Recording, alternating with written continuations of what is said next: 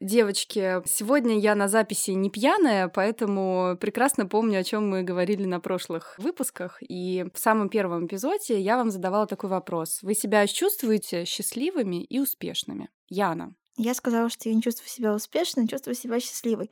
В принципе, давай сейчас сломаю твою затею и скажу, что я примерно так же себя и продолжаю ощущать. То есть точно чувствую себя довольно счастливой. По поводу успеха, ну, наверное, знаете, после целого сезона нашего подкаста, конечно, я, может быть, посмотрела на себя немножко глазами других людей, которые мне писали, или, что сказать, звонили, но, но в наше время, конечно, уже, уже никто не звонит. письма. Письма, голубиная почта, да-да-да.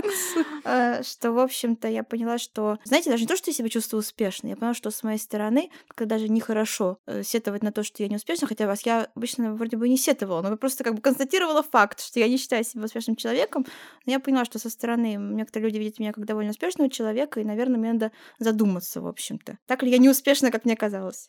Оксана. Я не помню, что я ответила тогда. Ты ответила, что ты чувствуешь себя успешной, но не но счастливой. не счастливой, да. А, ну сейчас я чувствую себя успешной и счастливой. Благодаря подкасту добавляй. Конечно, вовсе не полтора месяца в Грузии, совсем Нет, не. маленький, не- маленький аудит. Что изменилось? Почему ты себя чувствуешь счастливой? Не знаю, ну, я, я думаю, что все в Подкаст. совокупности. Но главное, конечно, Грузия, а дальше подкаст. Подкаст. Подкаст, правда, делает меня счастливее. Я сегодня встречалась с коллегой на ужин перед записью, а, и она говорит, ну и что, вот вы сейчас пойдете в 7 вечера еще что-то записывать? Я говорю, ну ты знаешь, даже мысль не возникает, что это в тягость может быть, потому что мы настолько кайфуем от этого. Классно, когда есть какая-то такая радость. затея. Конечно. Да, это, безусловно, делает нас счастливее. Ира, а ты тогда отвечала на этот вопрос? Да. Конечно, Ира была успешной и счастливой. И такой же Поэтому- осталось. Поэтому сегодня мы не спрашиваем. Но терапевтический эффект, конечно, нужно отметить. Обращайтесь к И Ире я как к надеюсь, коучу. да, я надеюсь, что наши слушатели тоже, послушав наш целый сезон подкаста, чувствуют себя и счастливыми, и успешными. Парам-парапам. Пам!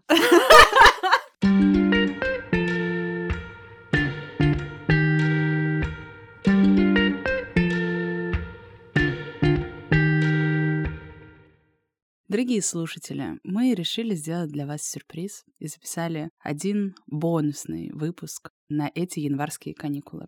Этот выпуск мы решили посвятить материальным ценностям. И мне кажется, если бы этот заголовок был написан, он мог бы звучать так. Материальные ценности, двоеточие, которые, кстати, Яна очень любит. Парцеляция. Итак, материальные ценности, двоеточие. Отличная мотивация или социальный конструкт.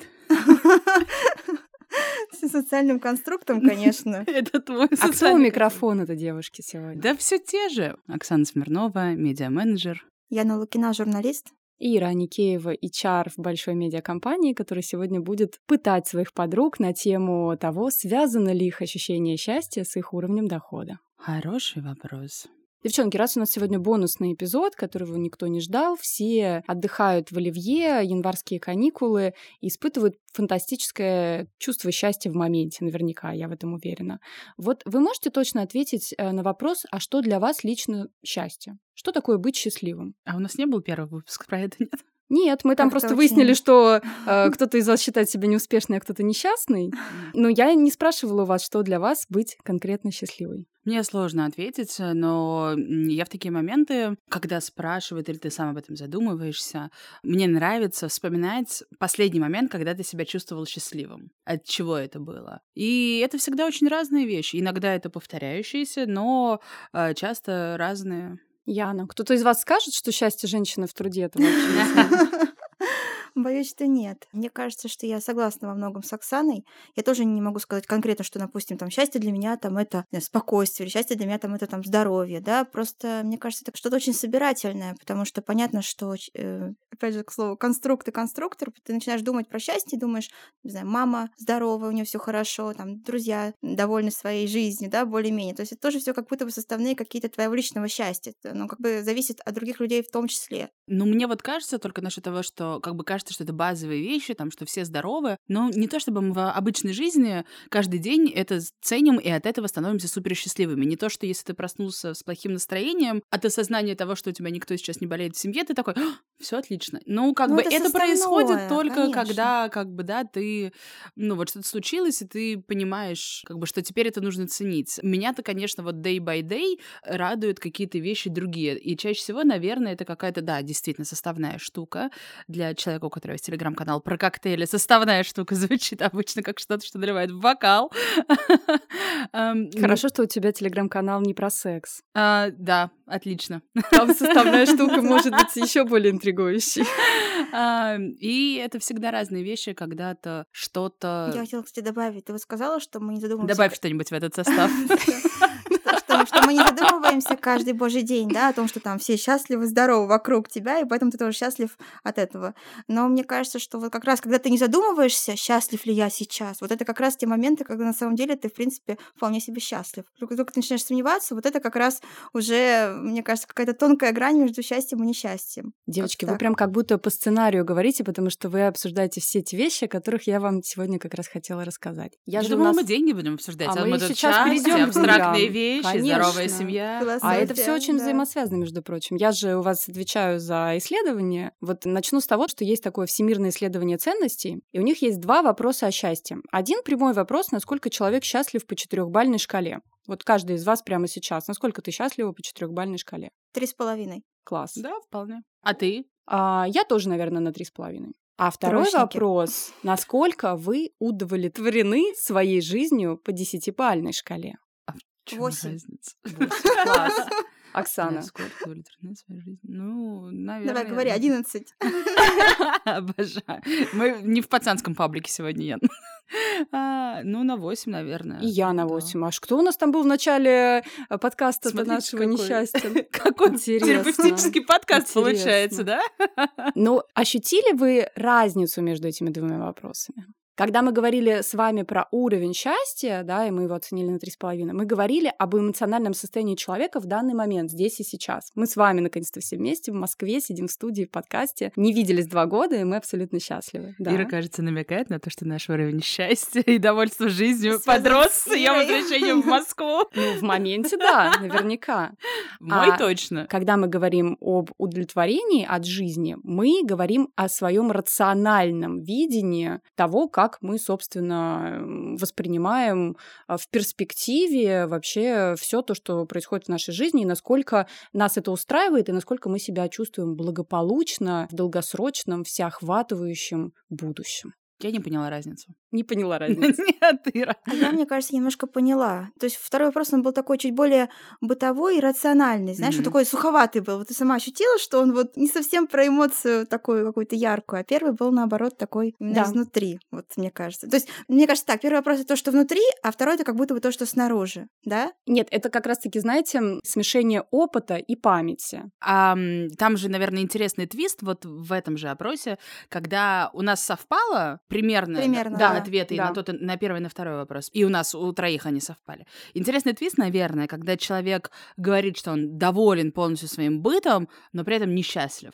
И наоборот, когда он говорит, что он счастлив, но при этом может быть недоволен своим бытом. Интересно, И что это- Оксана привязывает почему-то к быту сразу. Смотрите как. Ну, под бытом я подразумеваю не только уборку дома, но и, в принципе, твою ежедневную рутину. Нет, а мы все-таки здесь говорим про момент. Мы вот сегодня в моменте. Психологическое настоящее счастье длится 3 секунды ровно, понимаешь? И вот ты счастлив прямо здесь и сейчас, или ты в долгосрочном М. будущем ощущаешь как бы свое благополучие жизни. Вот это вот два разных А, вот уровня в чём счастья. Вот, да. И то есть Мимолетная эмоция Абсолютно. или Абсолютно. И это качество жизни. Например, Институт Галлапа, который постоянно делает исследования о том, насколько счастливо население разных стран и насколько доход зависит от уровня счастья или уровень счастья зависит от дохода, они говорят о том, то, что очень сильно влияет контекст ситуации и то, с кем ты себя сравниваешь. Удивительно, что, например, глобальные индексы показателей счастья э, часто бывают выше в какие-то экономические экономические кризисы или сложные для страны турбулентные времена, когда люди чувствуют общее социальное объединение, понимают то, что примерно у всех падает уровень доходов, но тем не менее они находят счастье и радость в каких-то других простых вещах. Но если вы, например, остановите человека с уровнем дохода ниже среднего на какой-то дорогой улице, где вокруг все будут ездить на Роллс-Ройсах и пить слишком дорогой кофе, который он себе не может позволить купить, он, сравнивая себя в контексте этой ситуации, может сказать вам о том, что прямо здесь и сейчас по шкале от 1 до 4 он несчастлив. Окей. Вот такая вот интересная вещь, да. Девчонки, а вы как думаете, вот ваш уровень счастья, он напрямую зависит от вашего дохода, от вашей покупательской способности? Потому что когда вы сейчас отвечали на вопрос, mm. где вы оценили свой уровень счастья на восьмерку, да, который вот связан с благополучием, вы о чем все равно в первую очередь подумали, не подумали? Какие образы у вас возникли в голове? Я ответила на три с половиной и на восемь, да, в этом опросе, а сама сижу и понимаю, что я жду, когда мне дойдут какие-то гонорары, которые уже вечность не могут прийти, когда я закрою все свои выплаты, которые мне нужно закрыть, и когда я там куплю билеты, куда я хочу полететь на каникулы. И я всего этого еще не сделала, не получила эти гонорары, но все равно сказала, что чувствую себя на восемь счастливой, да, и какой там на три с половиной счастливой. Значит, не зависит? Значит, не зависит. А у тебя, Ян? Я почему-то подумала про такое спокойствие напополам с ощущением стабильности. И поняла, что вот, значит, моя восьмерка. И по поводу как раз-таки зависимости счастья от дохода, вот я думала, естественно, перед нашим шоу, перед нашим эпизодом, есть ли какая-то связь. И, конечно, безусловно, наверное, есть люди, для которых деньги — это синоним счастья. Но вот для меня, наверное, деньги — это синоним какого-то спокойствия. То есть не могу сказать, что как бы связь, да, такая прямая, деньги — счастье, но вот скорее деньги — спокойствие, а спокойствие становится тоже какой-то составной основной э, частью счастья. Вот я бы так это как-то сформулировала. Я очень хорошо понимаю, о чем ты говоришь. Мне кажется, что это вопрос э, в каких-то размерах и количестве этих денег. Угу. И я думаю, у меня редко такое бывает в жизни, надеюсь, что у вас бывает это чаще, когда у тебя есть вот эта финансовая подушка, которая позволяет тебе не думать, что с тобой может что-то случиться в ближайшие полгода. Мне интересно, а что ты делаешь в таком состоянии? Как строится ход твоей мысли? Что ты делаешь по утрам. Мне кажется, совершенно по-другому устроен твой день и жизнь от этого, нет? Вам не кажется? Ты имеешь в виду от уровня дохода и качества жизни? И уровня жизни? Нет, Оксана имеет в виду Что когда у тебя закрыт... Да, когда у тебя есть эта финансовая подушка, и ты знаешь, что если в ближайшие полгода ты ничего не заработаешь, но ты все равно можешь жить в том же образе жизни, который, к которому ты привык, да, да то супер классно. Смотрите, как... А когда ты каждый день думаешь о том, что тебе нужно заработать на то, чтобы завтра пойти куда-то, куда ты хочешь пойти, это немножечко другое. А смотрите, как интересно, что мы применяем слово «счастье» по отношению к очень разным вещам. Вот то, о чем говорит Оксана, я слышу здесь не слово «счастье», я слышу здесь слово «безопасность». Ну, просто базовая безопасность. У меня есть деньги, и я могу себя чувствовать безопасно. А ты отталкиваешься то, что тебе это чувство безопасности может подарить счастье? Нет, мы не говорим про счастье. Яна начала говорить про то, что счастье... Э, деньги, деньги — это... Спокойствие. Да. Деньги — это спокойствие. Да, что они дают да. Спокойствие, и что ты еще ты сказала? Спокойствие, ну, а спокойствие наполовину становится, с... да. А спокойствие становится тоже в твоем частью как счастья, часть, да. Частью счастья, да. Это механизм счастья запчасти. Я вообще тревожный человек. Я, я скорее люблю... А кто когда... нет, Оксан, прости, конечно. Не, ну в смысле, что для меня счастье — это вот все, когда неспокойно. Вот я не люблю ровно гладко, а когда, наоборот, всплеск эмоций. Когда, ну вот, я не знаю, на днях э, мои друзья, владельцы бара, попали в список э, лучших баров мира. И я была невероятно за них счастлива. И это не спокойствие, это всплеск эмоций. suit Ну, это потому, что у тебя происходит выброс окситоцина. Да, наверное. Да, да. Это, кстати, на самом деле тоже это гормон, который отвечает у нас за счастье. И вы знаете, многие исследования показывают то, что чем больше социальных связей человек имеет, тем больше вырабатывается у него окситоцина, и тем больше уровень счастья он испытывает. И как раз-таки в моменте быть с интересным э, человеком, испытывать влюбленность, делать хорошие дела просто так, обниматься. Это все вызывает у тебя прилив этого гормона, все вот эти вот эмоции, которые ты описываешь, и это у тебя вызывает психологическое счастье в моменте. Ну, мне кажется, что просто когда у тебя нет вот этой какой-то финансовой безопасности, подушки безопасности, финанс... ты все равно можешь испытывать это счастье. Я хотела сказать, что ну да, нет, получается, что можешь, конечно, конечно, можешь, да. Конечно, но скорее всего, если ты будешь оценивать э, свой уровень благополучия, как раз-таки тот самый по десятибальной шкале, у тебя будет очень маленький уровень. А у меня, как обычно, смешались понятия, просто когда я тебе отвечала на вопросы. У меня куда ни плюнь, все смешанные понятия. Вот когда был экономический кризис 2014 года, России, когда Институт Галлопа делал вот эти вот свои замерения о зависимости уровня счастья от дохода у россиян, были просто рекордно высокие показатели. Люди чувствовали единение против какого-то общего врага, и все были примерно в одной экономической ситуации. Даже богатые, бедные, у всех Боюсь. вырос... Почему они чувствовали единение? Потому что Крым наш? Нет, э, мы говорим про то, когда По доллар всего. стоил по 100, вот я больше А, сейчас говорю вот про, про- экономические момент, да? факторы. Мгм. Да, да, да, да, да. То есть Вот. объединяет несчастье. Можно даже и так сказать. А чем сильнее у тебя расслоение в обществе, чем больше каких-то сильно богатых людей, тем больше ты себя сравниваешь с ними, тем больше ты понимаешь разрыв между вашими доходами. И вот, например, сейчас, в конце 2020 года был сделан замер, рекордный уровень ощущения счастья россиянами впервые с 2013 года. Вот так вот. Интересно, какие будут результаты 2021. Это правда. Вот мы сейчас начали говорить, и, соответственно, есть такая установка о том, то, что деньги портят людей. Чем ты богаче, тем ты несчастнее, и бедный человек, наоборот, такой свободный, благородный, а богатый, тщеславный и жадный. Да это все вообще, ты в это веришь сама? Тебе не кажется, что это все какие-то стереотипы прошлого, которые уже, ну, пережиток? Но мы при этом продолжаем в них жить. Отчасти. Ты много знаешь богатых людей, которые несчастны? Нет, как раз-таки я наоборот могу Да. сказать то, что в основном большинство богатых людей счастливы. Но при этом, если мы будем говорить о богатых и успешных, сколько мы узнаем людей, которые закончили жизнь самоубийством? Тоже никогда То не успешность все Ну, нет, смотрите, просто давайте скажем так, что нет там прямой связи между деньгами и, мне кажется, счастьем. То есть, безусловно, да, как бы, наверное, это помогает. Мы знаем много людей, которые счастливы, но в то же время, например, там, если мы немножко копнем в историю, вспомним все вот эти большие там американские династии, там, не знаю, Харнесы, Гетти, Кеннеди, кого угодно назовите, это все были супер богатые династии. Тем не менее, мы все знаем, что они были, они считались даже не то, что несчастными, они считались проклятыми. Потому что там не было там большого счастья в нескольких поколениях, понимаете? Поэтому это тоже, конечно, формирует вот этот вот образ, э, может быть, богатых и не совсем счастливых. Это же все как бы складное. Я еще хотела бы перейти в какую-то плоскость понятных нам Давай. примеров э, людей, которые рядом с нами где-то ходят, да, и обитают. И я вот замечаю, что деньги делают человека там спокойнее в с точки зрения того, что он может э, позволить себе то, что он хочет, но не всегда конкретно деньги делают его счастливым.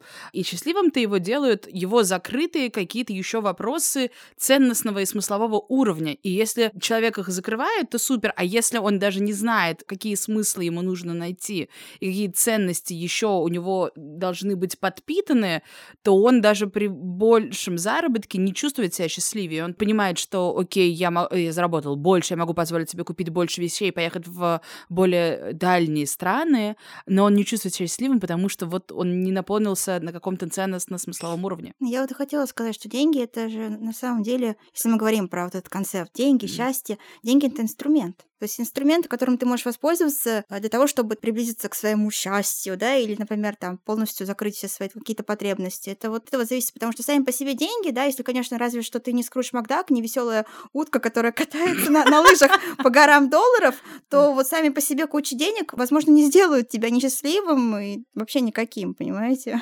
Яна, а вот если деньги это инструмент, вот представь, что у тебя очень-очень много денег, ты Мгм. можешь совершенно не думать ни о каких бытовых вещах. А, и если это инструмент, что бы ты делала с этим инструментом?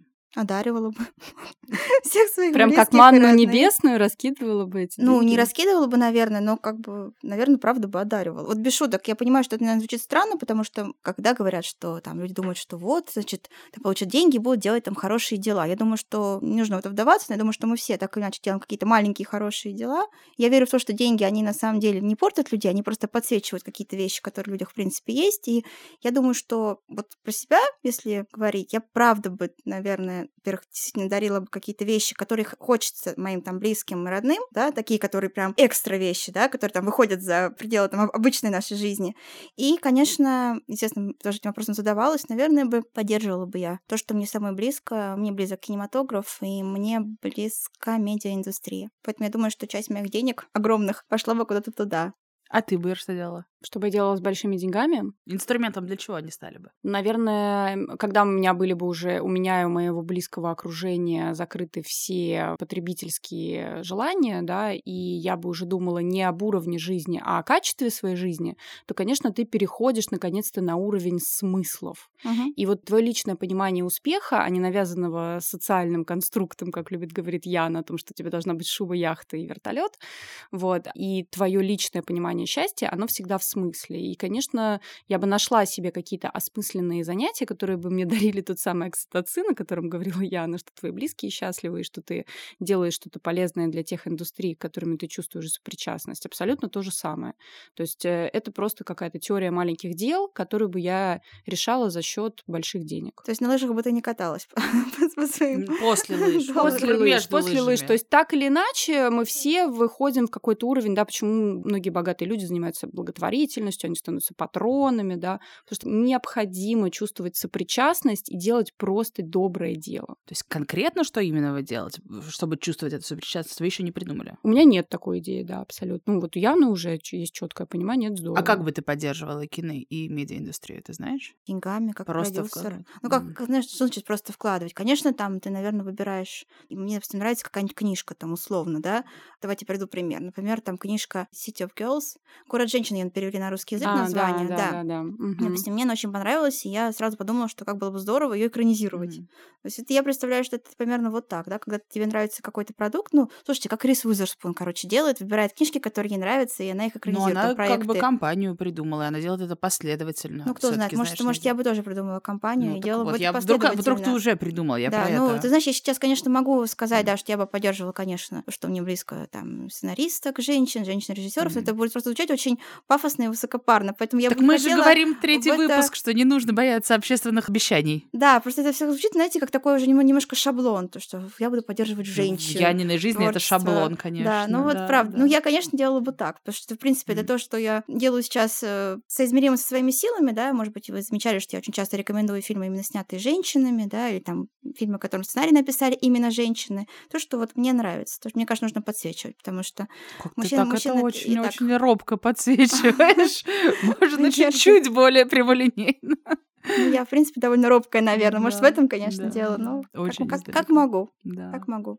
Ну, А знаете, классно. несмотря на то, что мы все оценили свой уровень счастья и текущий, и долгосрочный на довольно высоком уровне, у вас есть какие-то некие мечты или долгосрочное представление о том, что вас может сделать счастливым? Переезд в какую-то страну, получение какой-то должности, покупка какой-то вещи, осуществление мечты близкого человека. Какой-то такой вот прям, знаете, бакет-лист. Это сложный вопрос, потому что я вот давно уже пришла к мысли, что вот я согласна, да, Ира правильно говорит, что счастье, вот именно вот эти вот всплески, да, такая вот синусоида или косинусоида, кому что больше нравится, счастье, она, конечно, присутствует, да, но я давно уже решила, что быть счастливым — это, знаете, ровная какая-то линия, то есть это просто Как, очень- как остановка сердца, да? ну, уж ну, прям совсем уж как-то драматично. Мне кажется, что она очень часто зависит просто от того, хочешь ли ты быть счастливым или нет. И я в какой-то момент поняла, что А мне что, есть люди, которые не хотят быть счастливыми? Мне есть кажется, люди, которые очень, очень любят страдать. Ты знаешь, им нравится вот, Базовая э, потребность. Но они никогда не признаются, что это их счастье. Чаще Более всего того, вообще люди, в принципе, не готовы признаваться в том, что я лузер или я там еще что-то. Ты знаешь, Всем хочется создавать иллюзию счастья. конечно, но ты же понимаешь, что одно дело хотеть быть счастливым, а другое дело вот прям вот себя, что называется, за шкирку взять и сказать, все, вот с этого момента я счастливый человек. Вы знаете, как так скажем, я живу в плюсе, да, вот есть как бы 0 градусов, я сразу нахожусь там, выше нуля. То есть это, в принципе, моя такая отправная точка. Это просто вопрос самоощущения. Как бы ты себя настраиваешь, как мне Или кажется. отношения. Да, и Да, вот в целом уже стараешься от этого исходить. То есть даже когда какие-то плохие случаются вещи, ты все равно оцениваешь с точки зрения, что ты все равно в целом счастливый человек. Смотри, Тебе все равно повезло. Это же правда вопрос твоих ценностей, что тебе сейчас хочется. И тут нет ничего лучше, чем знать, что ты хочешь и что тебя сделает счастливее. Сейчас, неважно, если через полгода тебя счастливее сделать что-то другое.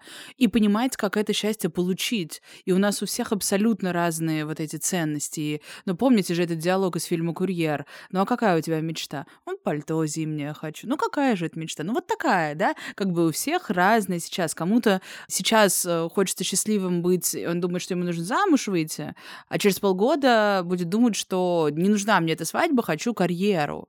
Один и тот же человек может так думать. Ну, да. во-первых, люди меняются, во-вторых, давайте не будем заниматься дрим-шеймингом. Думаю, что Нет, каждый, нет, я конечно, просто привожу нет, в пример. Это Я ничего просто- Ну, я и шейминг, говорю, есть- что не Я для просто нас, а в целом. очень рада вашим таким ответам, потому что сейчас я приехала в Москву, и со всех сторон на меня сыпется такая вот общая, скажем, какая-то социальная идея о том, то, что ты можешь быть счастлив только где-то в какой-то определенной локации. Мгм. Все говорят, тебе так повезло, ты живешь в Мгм. Лондоне, ты, наверное, там такая счастливая, здесь в Москве у нас так плохо. Ну, это же про эту траву, которая всегда зеленее у соседа. Естественно, понимаете, но я как раз-таки тут вспомнила о потрясающей статье Даниэла Канемана. Это единственный психолог, который получил Нобелевскую премию по экономике. И он автор книги «Думай медленно, решай быстро». Как раз-таки он там говорит о двух системах, о нашей рациональной системе, которая отвечает за долгосрочное счастье, и о нашей иррациональной системе, которая быстрый мозг умеет, в общем-то, принимать быстрые решения. И часто они бывают, кстати, нелогичные и нерациональные, мы всю жизнь ими руководствуемся. И у него есть потрясающая статья, которая так и называется «Переезд в Калифорнию не сделает вас счастливыми». И он там рассказывает, во-первых, о том, что уровень счастья в Калифорнии, а нам кажется, то, что это один из самых счастливых штатов вообще на планете и в самой Америке, он гораздо ниже, чем в других штатах США. Это раз. И два, он как раз-таки говорит о том, что вы можете мечтать переехать в Калифорнию, вы там можете даже начать а, хорошо зарабатывать, ездить на дорогой машине, но вдруг окажется, что вместо того, чтобы заниматься каким-то делом, которое бы наполняло вас смыслом и дарило ощущение счастья, вы просто приковали себя к батарее в какой-то бессмысленной юридической конторе, которая вам не приносит удовольствия, счастья и радости, и вы уже не видите ни Калифорнии, ни денег, ничего, и ощущаете себя глубоко несчастным человеком с потерянными ориентирами. Но это все сводится к тому, что нужно понимать, что ты хочешь и что тебе нужно, как Яна любит тоже говорить. Потому что, ну вот, э, да, я провела сколько, полтора месяца в Грузии, и мы были там одновременно с подружкой, а мы вернулись с мыслью побыть чуть-чуть в Москве, поделать дела и как можно скорее вернуться в Грузию. И она мне на днях говорит, Оксана, слушай, а я что-то так погрузилась в то, что в Москве все так здорово происходит, я так от всего кайфую. Я ее слушаю, думаю, ну как классно, это все правда вопрос отношения. Да, у меня каждый день меняется отношение того, что я кайфую от того, что я в Москве, или не кайфую от того, что в Москве. Я сильно хочу в Грузию или еще могу подождать. Это вообще не про место, это про то, что тебе хочется. Ну да. Но и еще, и, конечно, социальный конструкт. Конечно, потому что в Грузии, ну вот всем, правда, без разницы, с какой ты сумкой ходишь. А здесь приходишь, и все. И ты, даже если ты про это не думал, но ты видишь, э, с чем пришли все остальные, и такой... м, Вот-вот, сравнение себя с Да, другими, вот это да. понижает наш уровень счастья. да. Это же какой-то ретро, нет? Ну, мне очень хочется, чтобы это было ретро, но, наверное, всем Ретро. нужно все прожить. Вот э, Именно- на шаг впереди, для нее это ретро. Да, именно поэтому главные исследования Института Галлапа связаны все-таки с тем, что люди, я сейчас буду говорить об Америке, но они в каждой стране делают такой замер, что люди, у которых годовой доход выше 60 тысяч долларов, они, как правило, перманентно и в моменте, и в долгосрочном ощущении более счастливы, чем люди, у которых доход ниже 60 тысяч долларов, потому что у них закрыты все эти базовые потребности, есть определенный уровень жизни, и они начинают думать о качестве жизни, о ценностях, о целях, понимаете? И перестают себя с кем-то уже... Ну, если уже сравнивать, там, Rolls-Royce, это слишком далеко. И дальше как раз-таки, когда ты превышаешь свой уровень дохода в 150 тысяч долларов, тебя вообще перестают радовать какие-то материальные вещи. Люкс, бренды, тебе это все, ты как раз-таки хочешь уже носить свитеры за H&M за 9 фунтов. Сегодня своей коллеге рассказывала о том, что вся британская аристократия выглядит как Борис Джонсон. Они не делают маникюр, у них прическа такая, как будто они бились три часа с лисой в лесу, понимаете? Возможно, так и было. И, они вообще не про это. И моя коллега ну, просто не могла это абсолютно понять, потому что у тебя уже там есть замок, у тебя есть там доход до седьмого колена твоей семьи, и ты про что-то другое. Но при этом эти люди получают максимальный выброс э, гормонального счастья, вот этого эмпирического в моменте, когда они получают классные эмоции. Это не обязательно связано с материальными покупками, а скорее даже с каким-то тоже опытом эмпирическим. Какая-то поездка невероятная, общение с друзьями, вечер фантастический, благотворительная, не знаю, там, акция. То, что тебе доставляет эстетическое и интеллектуальное Но мне удовольствие. кажется, это возможно либо когда ты там, как это сейчас модно говорить, очень осознанный, да, и ты с самого начала понимаешь, что, ну, не сделает такой свитер с брендом и свитер без бренда тебя сильно счастливее, да, либо когда ты уже наелся свитеров с брендами и понимаешь, что как бы не этикетка тебя делает счастливее, либо когда ты знаешь себестоимость этих вещей Ну, и понимаешь, твой- сколько ты переплачиваешь за просто бренд. А когда твой уровень дохода сильно ниже, и для тебя эта покупка становится чем-то супер значимым, когда ты на нее копил, она действительно тебе может приносить счастье. Как неудивительно. Краткосрочные, наверное, не то Не благополучие, про обязательно, говоришь. нет. Человек как раз-таки с доходом вот в Америке ниже 60 тысяч долларов, он предпочтет не поход в театр, а он предпочтет покупку долгосрочной вещи, которая ему далась, э, эта покупка достаточно непросто. Гаечный ключ. Вот. И он будет радоваться ей каждый день. Понимаете, да? Вот это вот разница между качеством жизни и уровнем жизни.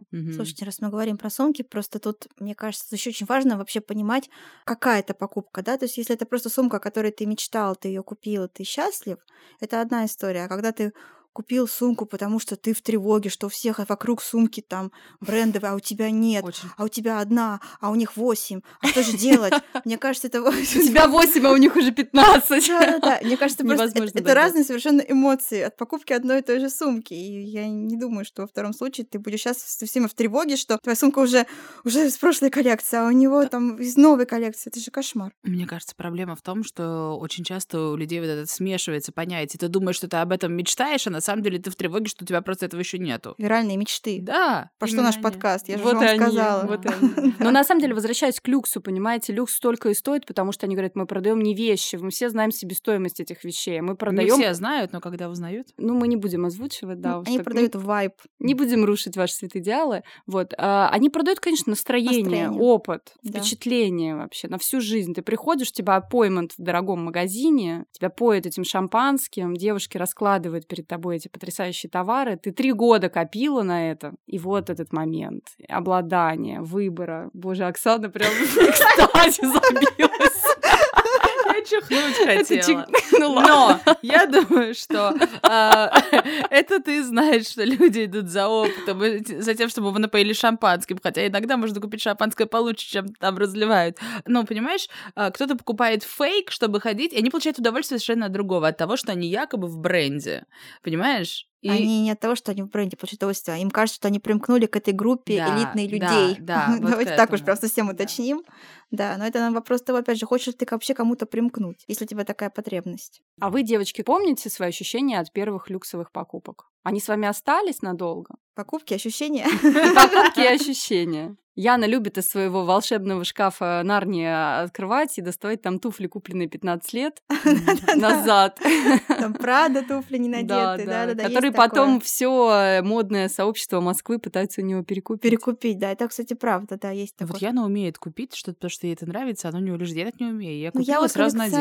коллекционер. Нет, я а У нас коллекционер, абсолютно разный подход. Но я такая была, наверное, вот, хотел сказать, в молодости, но это правда так. Потому что сейчас, конечно, я уже не уверена, что мне нужно что-то вот прям такое люкса-люксовое, потому что как-то я этим всем переболела, но я думаю, такой опыт у всех есть, да, когда ты сперва там получаешь большое удовольствие, радость, а потом ты понимаешь, что, ну да, здорово, ты можешь себе это позволить, и вроде как уже и не надо тебе это все. Сто процентов. У меня ровно сейчас такой этап, когда на тебя еще очень сильно влияет контекст, о чем говорит Оксана, что я прям в Москве запереживала, конечно, и быстро из ботинок Зара прыгнула в ботинки Прада и хожу теперь по слякоти в них.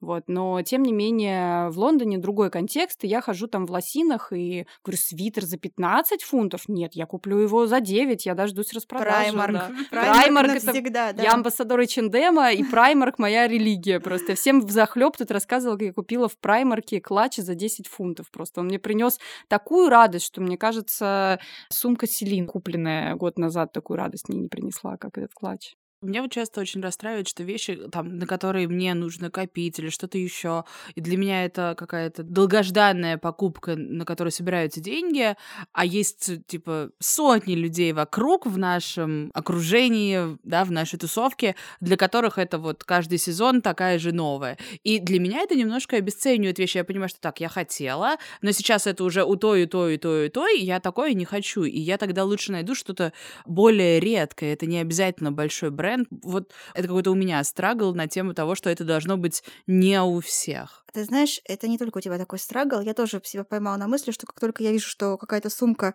очень большого количества людей, в том числе на улице, все, для меня эта сумка перестает существовать, потому что нет, я такую не хочу. И по поводу брендов ты говоришь, что да, я понимаю тоже, о чем ты говоришь, э, что кому там очень легко, да, обновлять каждый сезон гардероб э, в Селин, да, или там, где там еще люди сейчас одеваются.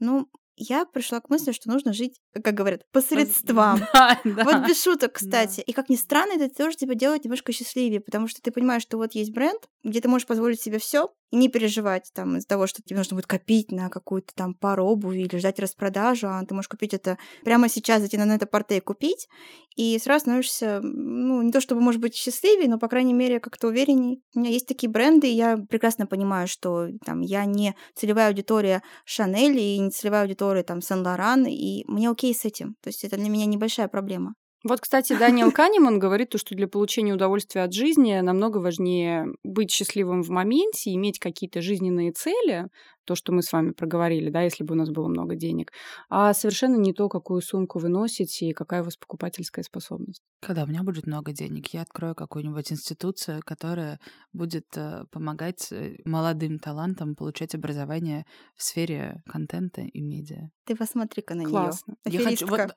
Начинающая. Все-таки я стану инфо-цыганкой, девочки. Девчонки, кстати, а вот, вот так вот еще. Вы когда мечтаете? Или когда у вас, э, окей, мечты могут быть э, материальными, например, длинный-длинный бесконечный виш-лист на Нетопорте, или просто какими-то там отвлеченными о вашей жизни. Вы испытываете счастье или, наоборот, тревогу, что у вас всего этого нет? Не знаю, у меня так давно нет длинного виш-листа материальных вещей. Да, я заходила в твой аккаунт на у тебя- Там весь виш-лист уже мой теперь. Ну, Там лежит, и как-то, да. И Больше всего я люблю, правда, момент, когда вот что-то, помнишь, какой-то клатч Кейт там, я даже тебе его как-то присылала, вот он там лежал, лежал, и мне казалось, это вот он мне прям нужен, этот клатч, за тысячу фунтов, вот прям нужен, вот он прям идеальный, вот я прям себе это, я была уверена. И сколько времени прошло, типа полгода или год, когда я понимаю, что, боже, как хорошо, что я не потратила тысячу фунтов на него. На чем он мне нужен был? Это, кстати, классная история. Я в какой-то момент тоже поняла, что есть вещи, ты очень хочешь вот прямо сейчас, а потом проходит года два, и ты видишь эту вещь где-нибудь уже на аутнете, на распродаже, и не понимаешь даже, почему ты это хотел, зачем тебе это было нужно. И то есть это, это вообще, видимо, было не твое. И мне кажется, что это хороший способ себя отвадить от такого безумного, безудержного шопинга. То есть давать отлежаться вещам. То есть если вещь прям вот ваша, она прям для вас, она вас дождется или найдет вас потом на каком-нибудь другом сайте. А если вот не ваша, ну, улетит она, ну, раскупит ваш размер. Да и ладно, подумаешь. Это вот все у нас включается система номер один, рациональная по Канеману. Мы какие-то слишком рациональные, правда? Мы еще сейчас... Люди будущего. Нет, я трачу кучу денег на походы в рестораны, потому что мне нравится там, не знаю... Gold on my wrist, я Е- гедонист. Понятно, замечательно. Ну вот вы рационально, а я буду отвечать за гедонизм в этом э, Слушай, подкасте. ну это, это мне кажется, Главное потом классно. Оксана не скатиться в гедонистическую апатию. Это, кстати, Это то, как? что... Расскажи. Да, это как раз-таки, когда ты уже достигаешь определенного уровня дохода, закрываешь э, все свои потребности, у тебя определенный уровень жизни, но ты не переходишь в стадию качества жизни. Ты не начинаешь испытывать какие-то правильные, хорошие эмоции, у тебя не появляются долгосрочных целей и желаний, и ты просто такой вот, ну что я привык делать? Вот получать дофамин, не окситоцин, а дофамин путем достижения каких-то вот этих своих материальных хотелок. А уже, понимаете, все ежи съедены, уже все мальдивские атоллы просто посещены, и дважды, возможно, и уже покупается все по щелчку. Вот это вот гедонистическая апатия, потому что э, нажимаешь на эту кнопочку, а дофамин уже больше не поступает даже от Ну, суперклассного кстати, вам не платчика. кажется, что, может быть, мы не должны получать все, что мы хотим? Абсолютно того, чтобы у нас Так называется моя любимая песня, понимаете? Да-да-да. Да, но это же правда. Это вот не чтобы был какой-то вот такой легкий адреналин, да, я не знаю, я не так хорошо разбираюсь во всех этих моментах, связанных там с мозгом и не с мозгом, как Ира, да, но вот чтобы было это какое-то ощущение каких-то таких легких американских горок, мне кажется, что мы не должны Чтобы не становился слишком обыденным подход в кинотеатр Москва, например, да, и вот это все, конечно. Оксана на меня так посмотрела строго.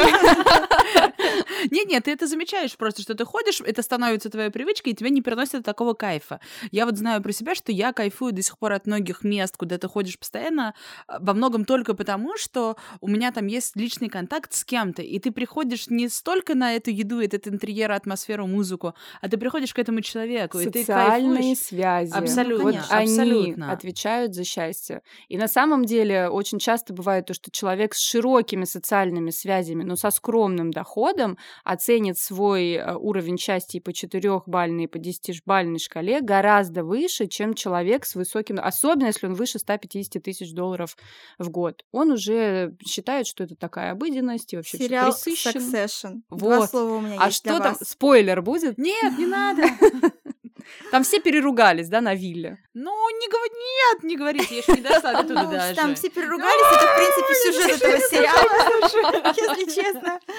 Нет, ну просто там люди очень-очень больших денег, потому что этот сериал, в принципе, же основан так слегка на Мёрдоках. Мгм. То есть там, там речь идет о миллиардах долларов, и, соответственно, там они не парятся, вообще не думают, там, какая у них сумка, и какой у них вертолет сегодня, или там какая яхта, и куда еще им деться, но при этом они не могут почему-то все равно существовать в моменте, наслаждаться этими деньгами, они, к сожалению, постоянно э, что-то с ними происходит. Я сказала про яхты, и я вспомнила, что сделала вы меня счастливее. Очень хочу в путешествие Яхту? по Италии. Очень Да, на лодке между тремя отелями, которые входят в группу Иль. Пеликана. Вот, Да. стра- вот я надеюсь, что это Возьмите сделает меня меня... с собой. Да, да, на яхте хватит места. Может быть, оно, может быть, оно не сделает меня счастливее, но несчастливее тоже при этом сделает. И, возможно, успешнее в глазах твоих фолловеров в Инстаграме, Яна. Ну, кстати, вот э, вы заметили то, что мы еще с вами обсуждаем такой момент, что вот быть здесь и сейчас, да, и, соответственно, вот все эти люди, которые уже здесь и сейчас сверхбогатые, не ценят там уже ни сумки, ни бренды, все они переругались из-за непонятного сферического коня в вакууме, потому что денег там вроде бы тоже всей семье хватает, да. Это как раз-таки тоже история про блуждающий мозг, простите, и умение быть сфокусированным и сконцентрированным. Есть такое одно замечательное исследование, которое посвящено мечтам. И принято считать то, что чем больше ты мечтаешь, тем более счастливым ты себя ощущаешь. Но на самом деле это некий такой эскапизм от момента, который делает тебя счастливым. И вот э, замеряли мозговую активность людей, которых просили заняться каким-то любым делом, которое, возможно, им не очень большое приносило удовольствие, и они, его выполняя, растворялись в каких-то своих мыслях, иногда фокусируясь на каких-то конкретных целях и мечтах, иногда просто рассматривая обои и там заполняя какие-то таблички. И изучали мозговую деятельность людей, которые занимались сексом, которые были просто в моменте здесь и сейчас. И, естественно, как вы думаете, кто был более счастливым? Вторые. Вторые люди, да. Вот именно, кстати, поэтому все сейчас и пропагандируют эту осознанность и mindfulness, который дарит тебе это Пропагандирует ощущение. заниматься сексом. Не всегда это возможно, понимаешь ли. И иногда приходится заниматься табличками. И вот как раз-таки люди говорят, то, что если вы сфокусированно сядете заниматься даже самыми скучными вещами, не надо отвлекать себя там ни музыкой, ни еще чем-то. Создайте себе атмосферу, скажите, я делаю это здесь и сейчас. Вы потом, по итогам э, выполнения этой работы, почувствуете невероятный прилив счастья и удовлетворения от того, что вы это сделали. И у вас мозговая деятельность в момент заполнения даже скучной таблички будет приближена к тому, как если бы вы занимались сексом. Ну, знаешь, это роскошь, э, чтобы тебя никто не отвлекал, и музыку не хотелось включить, и спокойно сесть и сделать одно дело и заняться только одной табличкой Excel. Ну, так наш мозг устроен, Оксана. Такой вот люкс, понимаешь? Да. Не, не в сумках Не в он, сумках он. оказалось. Но это правда роскошь, мне кажется, когда ты можешь спокойно посвятить хотя бы полчаса одной задаче, не отвлекаясь на бесконечные уведомления. Понимаете, если погуглить сейчас вообще количество исследований, книг, которые посвящены феномену счастья, все пытаются разными способами его изучить и измерить. И что на него может повлиять? И можем ли мы его контролировать с помощью ментальных практик, дневников благодарности, денег, я не знаю, там, помощи другим людям? И однозначного ответа нет. Более того, а, есть такой классный профессор, его зовут Роберт Сапольский, он профессор Стэнфордского университета. У него есть потрясающая лекция, на которой он рассказывает о том, как эволюционирует наше представление о счастье. Чем раньше была проще жизнь, тем как раз-таки наша быстрее работала система 2, мы спасались от тигра, и у нас были очень такие простые вещи, которые делали нас радостными и счастливыми. Чем жизнь э, становилась насыщеннее, больше контекста, больше сравнения с окружающей средой, тем вырастали наши потребности. И сегодня, когда мы говорим о том, что же такое для тебя счастье, это очень, даже, возможно, не экологичный, неоднозначный вопрос, на которого нет прямого ответа. Не знаю, ответили вам сейчас прямо или нет, но я вас приглашаю на чашечку какао, которая, может быть, принесет нам немножко счастья.